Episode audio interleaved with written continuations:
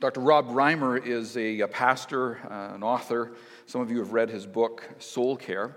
And uh, uh, he tells the story of he and his wife, uh, uh, Jen.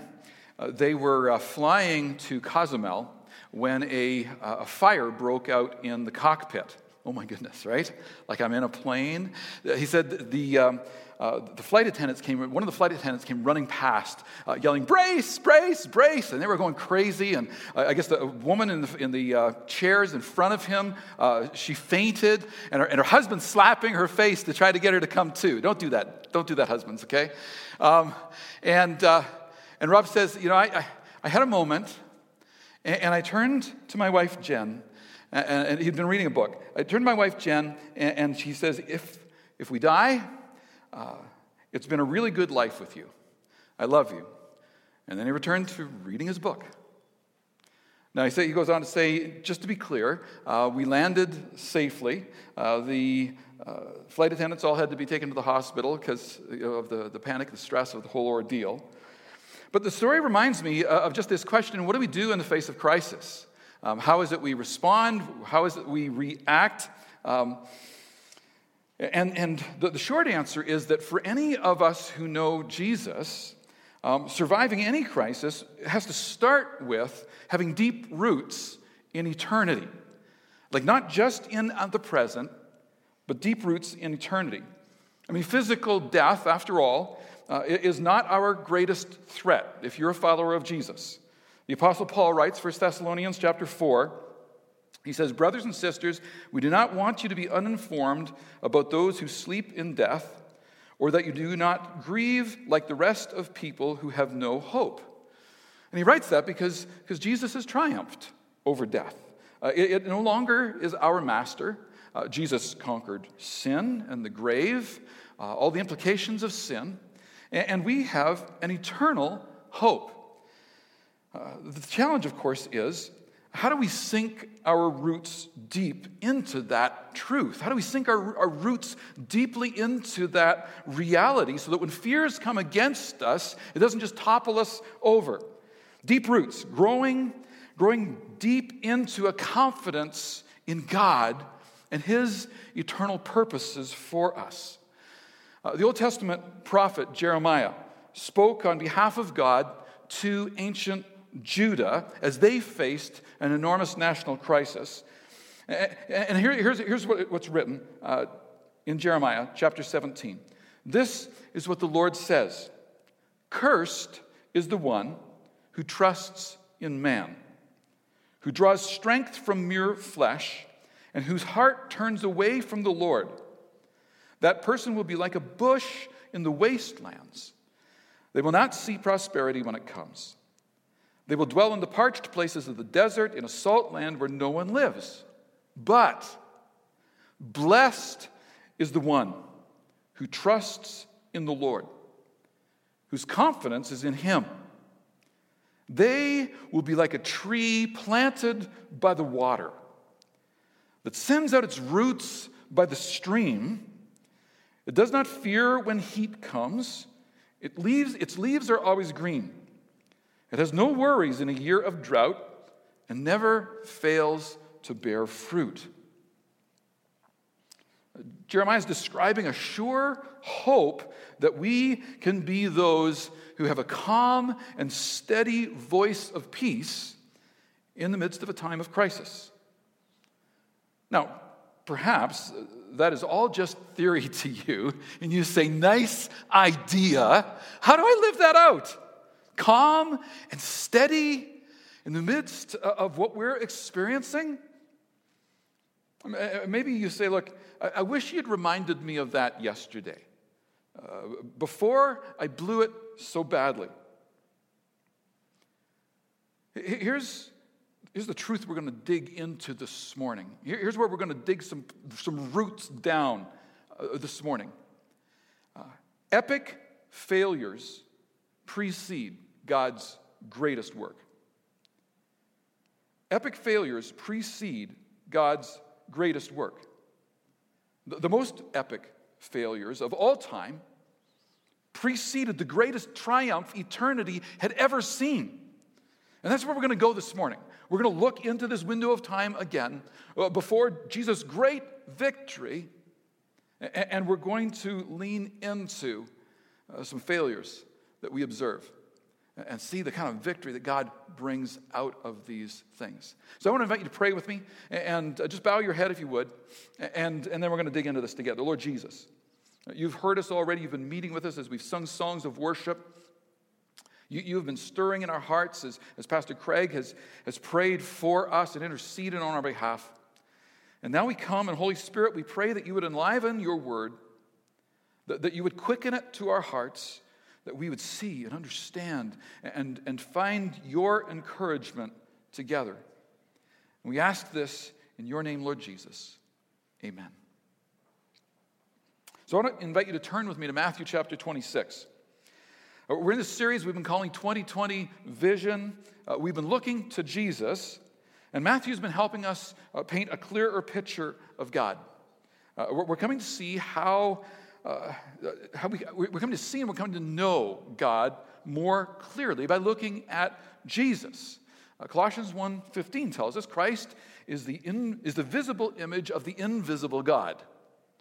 He existed before anything was created and is supreme over all creation. So we're looking to Jesus, the visible image of the invisible God. I mean, I mean, if you were to have been there in that day, he would have seemed like just another ordinary guy walking the streets. Well, except that he did extraordinary things. He would have seemed like an ordinary guy doing ordinary things, except he said these deeply moving and profound things. It was like, it was like he, he, he, was God incarnate with us, though he was man. He said these wise things like if, if wisdom had legs, it was Jesus. God walking among us.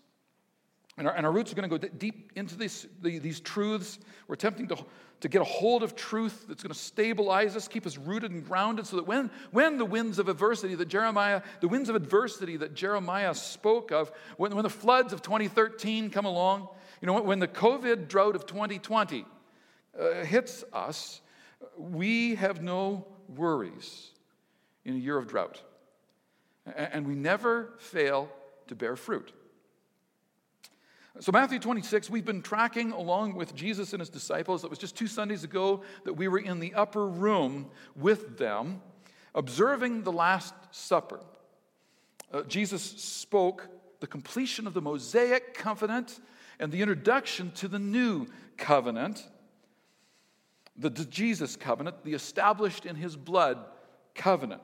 Like, like the old covenant, forgiveness of sin, right relationship with God was established through the, the, the Jewish ritual, the, the Passover meal, the, the sacrificial system, but it always seemed to anticipate something. It always seemed to look forward to something. And, and then we become to realize that it was looking forward to Jesus. And now Jesus was there. He was in the upper room. He was celebrating this Passover meal. And he's, he's, he's actually exposing what was the inherent meaning that was there, infusing it with new meaning inviting us to enter into new covenant with the Father through the work of the Son, that we might experience the forgiveness of sin and be in, in relationship with God. Passover meal. I looked forward to Jesus.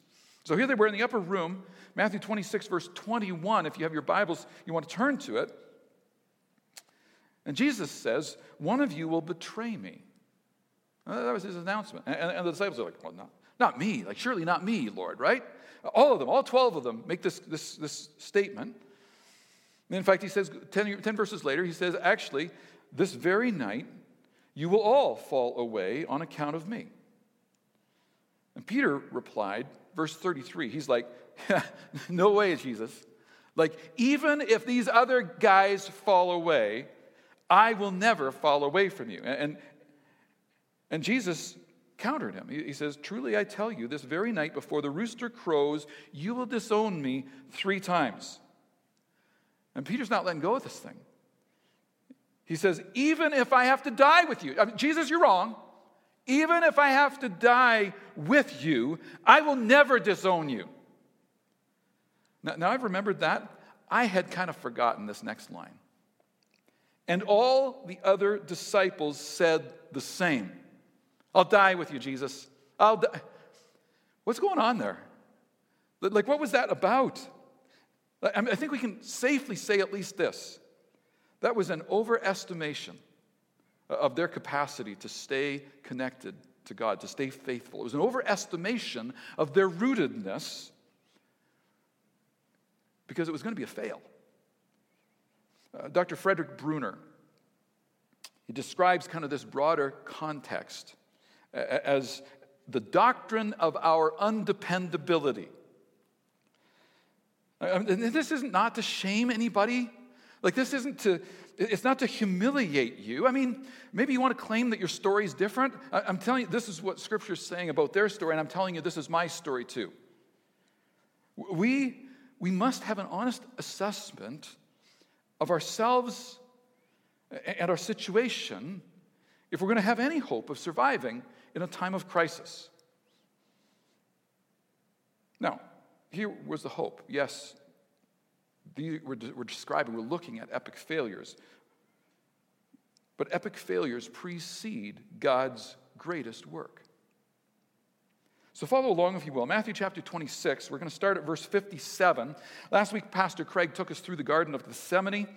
Jesus' instruction look up uh, to the Father, lean in to one another, uh, leave, lean out on mission. And then Jesus was arrested. He was betrayed by the kiss of one who said, whom Jesus called friend.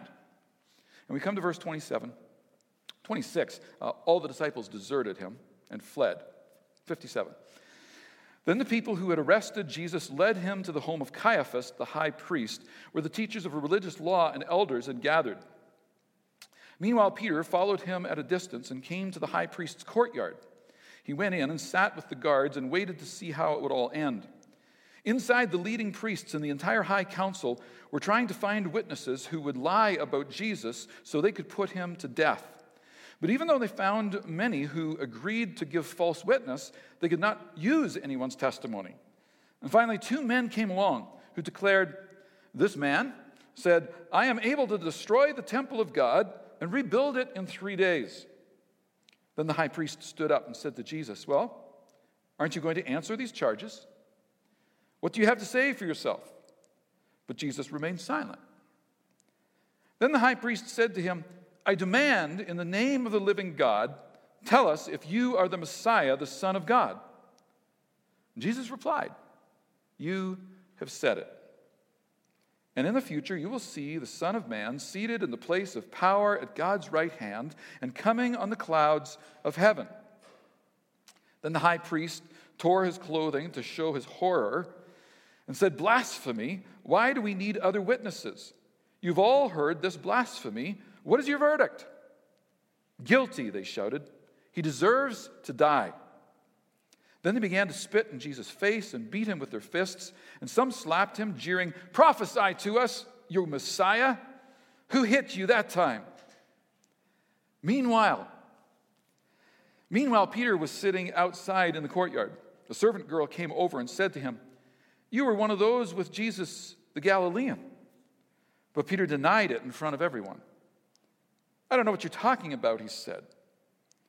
Later, out by the gate, another servant girl noticed him and said to those standing around, This man was with Jesus of Nazareth. Again, Peter denied it, this time with an oath. I don't even know the man, he said.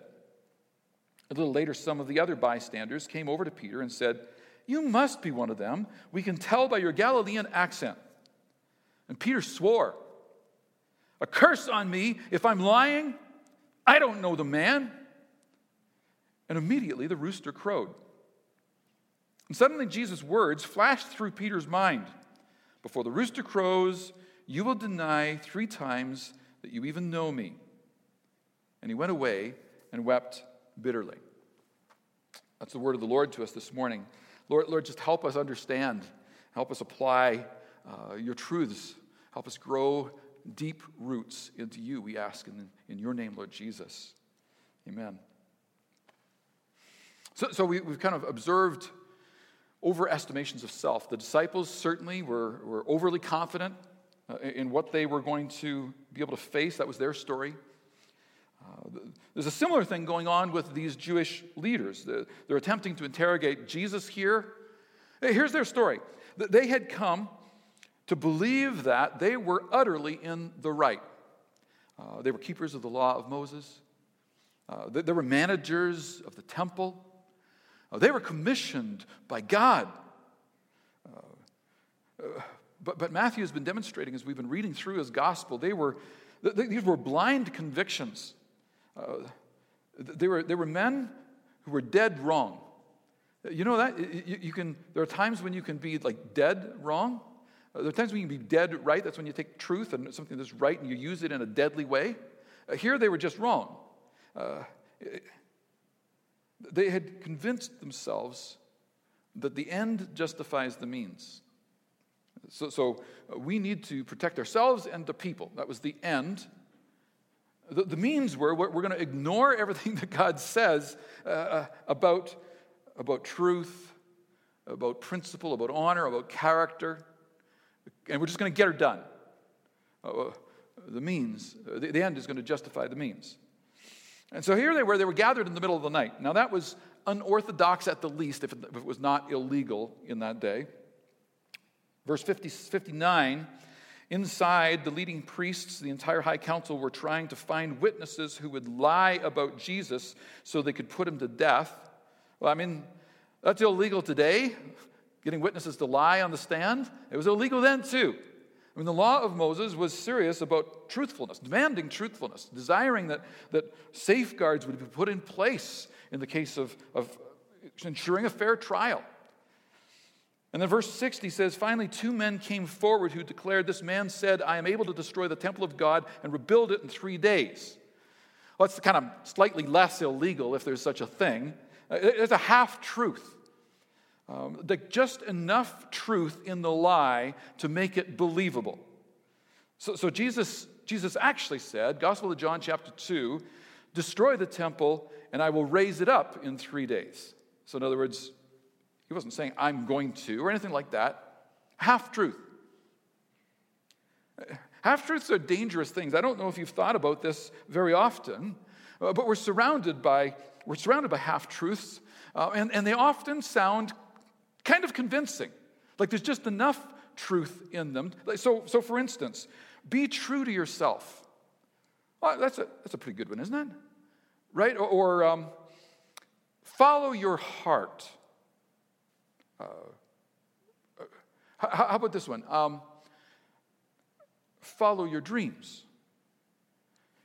So, so let's just kind of test those, those truths. I mean, they, they, we see them everywhere against what Scripture would say. So, what if your dreams are not God's dreams? Or what if your dreams are actually going in a, a godless direction? Should you be following them and then? Okay, so a half truth. Um, what, about, what about the idea of following your heart? Uh, can, I, can I trust my heart? Uh, Jeremiah 17, Jeremiah the prophet, he says, The heart is deceitful above all things and beyond cure. Okay, so, so I'm, I'm testing kind of this truism, this parable, this um, proverb, better said, against, against Scripture. And, and, and, so then we come down to this, this idea of be true to yourself. Well, well there's some self examination going on here in the text. Uh, Matthew's inviting us to examine what the, the hearts of the disciples, the, these statements of what they're going to do, and are they able to follow through. Uh, Jesus is inviting us to examine uh, the heart uh, of, of Peter, the heart of these Jewish leaders. And, and, and we're encountering this doctrine of our undependability. You see, if, if I have a false analysis of my rootedness, it's going to lead me to a place of peril. In, in a time of crisis, the winds are going to blow and the roots are going to be inadequate. Neither the disciples nor the Jewish leaders were attending to like dire warnings in the pages of, of, of the Old Testament scriptures. Like warnings like Proverbs 16, verse 18 pride comes before disaster and arrogance before a fall. Biblical warnings, like the, the psalmist writes in Psalm 51, as the psalmist speaks for God You, God, want truth in the most hidden places. You teach me wisdom in the most secret space. Whew. Help me, Lord. That's what I long for. That's what I long for, right here, in the depths of my heart and being. Now, watch this Matthew 26, verse 63. Then the high priest said to Jesus, I demand in the name of the living God, tell us if you are the Messiah, the Son of God. And Jesus replied, You have said it. And in the future, you will see the Son of Man seated in the place of power at God's right hand and coming on the clouds of heaven. Now, now Jesus here was quoting Old Testament. He, he was quoting uh, Psalm 110, verse 1, and, Daniel chapter 7, and it was not lost on the high priest as to what was going on and what Jesus was actually claiming. Now, irony, uh, suddenly the high priest is interested in truth. Tell us what's true, he, he's calling on Jesus. So, so we've got this overestimation of self. The disciples, it's gotten the disciples into trouble. It's been tripping up the Jewish leaders as we've been reading through Matthew's retelling of all of these events. And these are epic failures for these men. Can, can you, can you relate? Uh, I mean, do you ever catch yourself and, and, just like, oh my goodness, where did that thought come from? Um, uh, did you ever, did you ever catch yourself and say, like, where did that blast of temper come from? Uh, or, or, or, or have you ever caught yourself and said, How have I ended up in this pit of despair? Why am I wallowing in. Or maybe you catch yourself, and, it's that word that you spoke, or it was that string of words that ought never have been spoken. You say, well, where did that come from? Or, or maybe it's, it's the attitude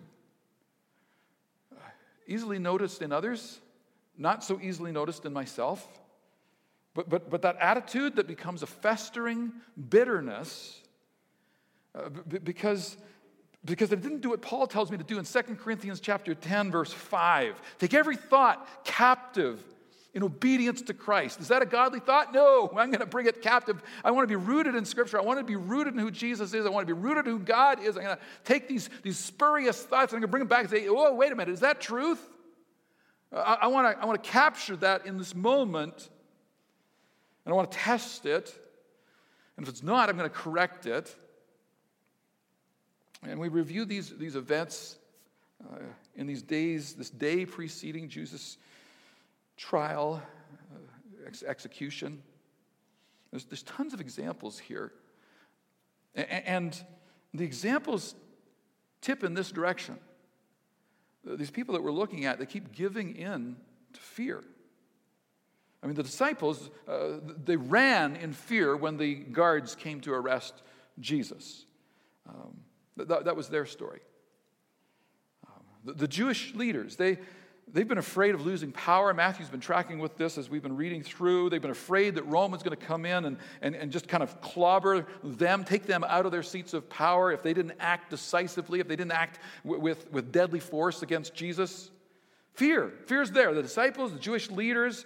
Matthew gives us a very personal view of fear as it's playing out in Peter's life here in these next verses. He gives ground to fear. Verse 69, Matthew 26. Meanwhile, okay, so the first section is this scene, this, this shot that he shows us in Caiaphas' house in the courtyard as this kangaroo court trial is going on, as they're, they're, they're trying to corral Jesus uh, because their goal is to kill him, to execute him. One scene. Meanwhile, outside the gate, Peter was sitting outside in the courtyard, verse 69 a servant girl came over and said to him, You were one of those with Jesus the Galilean. Now, Peter ran with the rest of the disciples, like, like all of them, you know, in uh, uh, verse 56. All of them ran.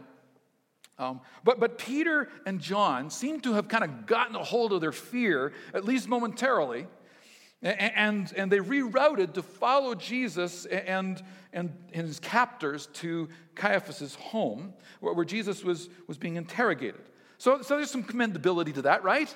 Like maybe that's the redemption of this story, is it? Like, like Peter's going to actually do a good, he's going to do a solid for Jesus uh, and, and, and kind of turn this story around. Here he is, he's outside the gates. And, and, and maybe this is what we would expect. I mean, after those brave words that were spoken, uh, at least the two of them showed up this far, right? Put that on your t shirt. I showed up this far, right? uh, meanwhile, so Matthew is contrasting something really significant here. He's, it's a stark contrast between what's going on inside with Jesus and what's going on outside with Peter. I mean, inside, Jesus was facing the most powerful men next to Caesar in that day. They, they were political, they were conniving, and their actions have been betraying uh, that they have wicked hearts. Uh, th- these leaders, as far as the people are concerned at least, they represent God. Th- that was their assignment. They were supposed to be doing that. We're, we're getting a different picture in, in Matthew's retelling of this. Inside, Jesus is facing uh, the Sanhedrin, this leadership group of Jewish leaders. Outside, Peter was being questioned by a servant girl. Right? Like, like she was probably a slave. She certainly had no power. Uh, we don't even really know why she bothered asking the question in the first place. I mean, inside, liars were interrogating uh, the, the, truth teller. Outside, just an honest question uh, resulted in denial and hostility. Inside, the Messiah, the word means Savior, was, was declaring his heavenly standing and authority before those who thought they had a standing authority. Outside, the best of us, Peter, like the leader of the disciples, the first among equals there. Peter, he, he's demonstrating the doctrine of our, of our undependability. You can count on me, Lord. Um, well, maybe not. You know, wait, just hold on there for a minute. And this is not to shame us. It's, it's not to humiliate you or me. I mean, maybe, maybe you're convinced your story is different. This is my story. My story parallels Peter's story and the disciples' story. And, and, unless we get an honest assessment of what's really going on in our hearts, what's really going on in the depths of our beings, we're not going to survive when we hit a time of crisis. We're going to have made a false assessment of our own stability and our own strength, overestimating who we are over representing who we can be or should be or ought to be to others. I mean, it leads to a place of, of enormous vulnerability. Sin is crouching at the door, waiting to have you. Now, sin, sin may not have you yet, but Peter gave ground to fear. And he ended up disowning the one that he had professed to love. Epic failure, right? I mean, how is it that we fall in, in times of crisis? Well, we overestimate ourselves, like, like we, we slip into pride rather than humility. Uh, we, we overestimate our, our, rootedness and how stable we think we can be and are. Um, and, and it's a dangerous place to be. Secondly, we give ground to fear. We begin responding from that place of fear rather than a place of, of trust and confidence in the one who's in, in charge. And, and, and, and, and all of a sudden we realize we have, we've forgotten so many things that we, we thought we knew. In this case, it was, it was literally the words of Jesus. This is Peter's story, okay? Forgetting the words of Jesus. Verse 74, Matthew 26, Peter swore, A curse on me if I'm lying, I don't know the man. And immediately the rooster crowed. And suddenly Jesus' words flashed through Peter's mind Before the rooster crows, you will deny three times that you even know me. Epic failure, right? Is there any hope? Is there any hope in the face of such, uh, of such disappointments? Uh, like, like, surely Peter disappointed himself. Uh, he'd made some pretty boastful claims in front of others. Surely he was disappointing them. Uh, Without question, he disappointed Jesus, although Jesus knew. Disappointed God. Uh, we get to read on the story. Many of you have read ahead. like, we know, like epic failures, this epic failure preceded God's greatest work. And if you find yourself in a place where you, have disappointed yourself, maybe you've disappointed the people around you, you've got a deep sense that you've disappointed God. Hang in there. Hang in there. God's not done with you yet. But you have some decisions, some critical decisions to make at this juncture. There's an opportunity being given to you here. It's a powerful opportunity to grow. You see, I begin to see myself more clearly in the mirror of my failures. And when I see myself in, in, in my poverty, in, my brokenness, I, I, begin to see the invitation is there to begin to see Jesus and his greatness and his strength and his majesty. You see, Jesus is the only one here who hasn't failed. He's the only one who did what he said he was going to do. And here we are in a, in a climate that none of us have ever experienced before. I mean, we're in the middle of a, a global health crisis. Uh, we're in the middle of an, an international economic crisis. And, and you know what? If we come out of this thing with a greater sense of having been rooted in God, having turned to Jesus, having grown in our dependency and our rootedness in Him in the, in the face of this storm, it'll all have been worthwhile. Because epic failures precede God's greatest works. But there's some decisions we need to make in the face of the storm. Rather than being self sufficient, I need to increasingly become God sufficient. He needs to be my sufficiency, the one that I look to for, as my hope, as my help. Like Jesus, enough, enough for me. Like I, I will love him so I will obey him. I will love him, so I will trust him, and his love for me, that indeed he's at work in all things according to his purposes for me, even in perilous times. And you know what? I say these words, and I hear Peter. Like, like, I, like I know, like I'm going to love him. I'm going to be. I, um, Friday, the, the federal government made some significant financial announcements. Uh, I caught myself in a moment saying, Oh, good, oh, good, the government's going to take care of me. no, no, the, the government will not take care of you. God will take care of you, Terry. God will take care of you, not the government. I mean, He may work through the government, He may work it through all kinds of wonderful and extraordinary means. Uh, but, but remember, cursed is the one who trusts in man, who draws strength from mere flesh, and whose heart turns away from the Lord. That person will be like a bush in the wasteland. So my, my confidence has to be rightly placed. I've got to be looking to Jesus, even in those moments where I'm like, oh, good, somebody's going to take care of me. No, God wants to take care of me. I'm going to keep my eyes looking to Him. How do I do that? I, I mean, so, some of you a number of you actually, have answered the, the, the, recent calls to prayer and fasting that took place. Some of you uh, were praying and fasting with me, with others in, in our denomination. Uh, Dr. David Hearn, Wednesday, uh, called us to prayer and fasting as a denomination in our nation. Um, uh, Wednesday, some of us Thursday.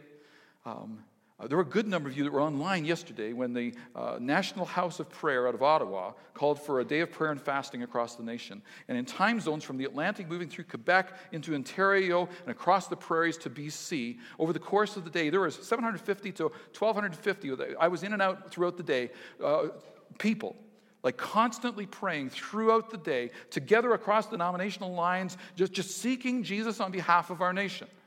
What do we do if we're going to be rooted and anchored? Well, we're, going to go to Scripture and we're going to go to Jesus in prayer. And there's some beautiful things coming out of this crisis. Uh, some of you maybe will, will, join with the Evangelical Fellowship of Canada, who, have called today for National Day of Prayer, joining with a global day of prayer. So, so do you get the idea? Like the invitation is to pray, the invitation is to go deep in, in, in Jesus. They add the word fasting to that. Uh, what does it mean to fast? I mean, it means to, to give up something. Often, you know, we're in the season of Lent. Maybe if it's giving up, they're talking about fasting in a day. They're talking about giving up meals. Here's what happens if I, if I engage in the, in the discipline of fasting, I am, I am subordinating, I'm, I'm putting subordinate to uh, something else, my most basic need, which is food. And for a few hours, maybe a meal, maybe a day, I, I'm going to subordinate that need to my desire to pursue God. And I'm going to ask that He does an extraordinary work in me, that He attunes my heart to Him, that He makes me more persistent throughout the day as I would pray and seek Him. And, several things happen in me when I deny myself this most basic human need, like just for this little period of time, not being silly about it, but nothing else should ever do- dominate me. I'm a master of my most basic appetites. And so when I, when, when I learn to deny my appetites by placing them second to my pursuit of God, I'm in a place of humility that God can start to use. As long as I don't get proud about how spiritual I'm being, right? I'm in a place where God can begin to do a work in me of growing me deeper into God. That, that work started with a wake up call for Peter. But Peter's wake up call was a rooster. Right? Like it was like, hello. And suddenly, Peter remembered. I believe it's highly likely for you and I that, that our wake up call has been a virus. Like this little thing you can't see that has humbled the entire globe. And the opportunity in it is that God would say, Will you come back to me? Will you recognize that you are not all knowing? Stop your self sufficiency. Will you come back to me, not operating out of fear, but responding to my love because I want to be in relationship with you? Here's what I believe God's saying to us in this day and this hour. Second Chronicles chapter 7, verse 13. When I, God speaking, when I shut up the heavens so that there's no rain, or command the locust to devour the land, or send pestilence. It's another word for disease. Send pestilence among my people. If my people, who are called by my name, will humble themselves and pray and seek my face and turn from these wicked ways, then I will hear from heaven and will forgive their sin and heal their land. When Peter heard the rooster crow, he remembered the words of Jesus and he wept bitterly. We'll eventually learn that that weeping was a weeping of repentance. What, what, what will your rooster crow moment be? Is this enough? I, I have a friend whose rooster crow moment uh, was when his wife met his mistress. And the two put two and two together, and it made for some very uncomfortable math. What will your rooster crow moment be? I have another friend who was telling me this week. His rooster crow moment, he literally had a revolver in his mouth with the hammer cocked. And he heard God say, What are you doing? He says, Like a fool, I dropped the gun still cocked on the floor. It didn't go off. I began to weep bitterly before my God. How did I lose sight? How did I forget the words of Jesus? How did I get to the place where I was so desperate that I was despairing? How did I get to the place where, where, where these things are, are going on in my mind and, and I've not taken these thoughts captive? Beautiful thing is that rooster crow moments mean it's not too late. That's the story we've been following. It wasn't too late for the disciples, except one. He made some bad choices. We're going to look at that next week. It was not too late. And in the midst of your crisis, you know, whether it's a fire in the cockpit and everybody's going freaking out, Whatever the circumstance or the situation is for you, you need to make some decisions about what you will do in the face of crisis. Do you remember little faith? If you've been with us for, for months, you'll, you'll remember we, Matthew introduces us to little faith earlier in his gospel. Uh, and, and we don't want to be no faith, but we'd much rather be great faith. Matthew contrasts these three responses. We want to be great faith, but God can work with little faith. And one of the ways that He'll work with it is in, in moments of decision like these, as we face crisis. Oh, let's not overestimate ourselves. Let's be let's, let's lean into God, lean up into God. Let, let's lean into one another to help us grow in God. Let's, let's continue to lean out on mission.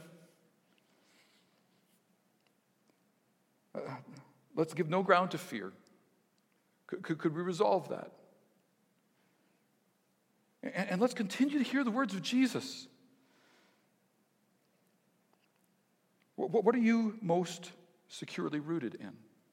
It's being called into question here and now. Your fears may betray that.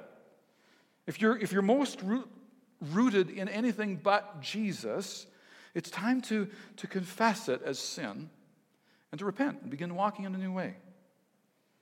Uh, what are you doing with your fears? Convert fear into trust. Choose to turn and, and follow Jesus. Lord, I'm confessing my fear, I'm confessing it to you, and, and I want to begin walking, holding the hand of Jesus, trusting Jesus, even in the midst of things I just don't understand. What, what words will you meditate on this week? I want to invite the worship team to come. They're going to lead us in response. I want to ask that you would bow with me in prayer right where you are. And, and we would just take this moment and invite God to grow us. Lord Jesus, we, we confess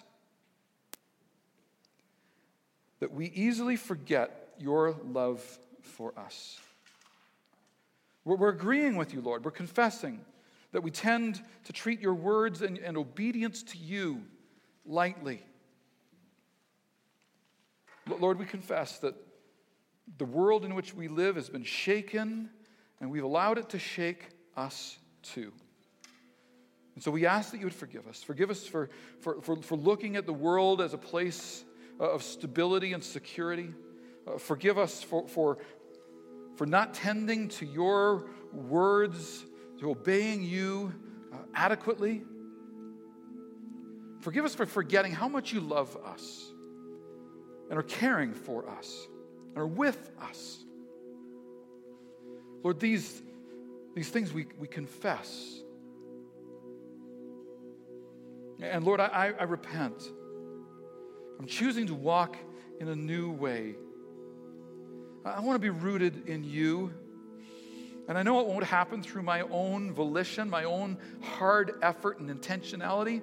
It's going to begin there, but I need you to meet me in this, to walk in a new way. Holy Spirit, that you would come and coach and prompt, indwell me and work through me.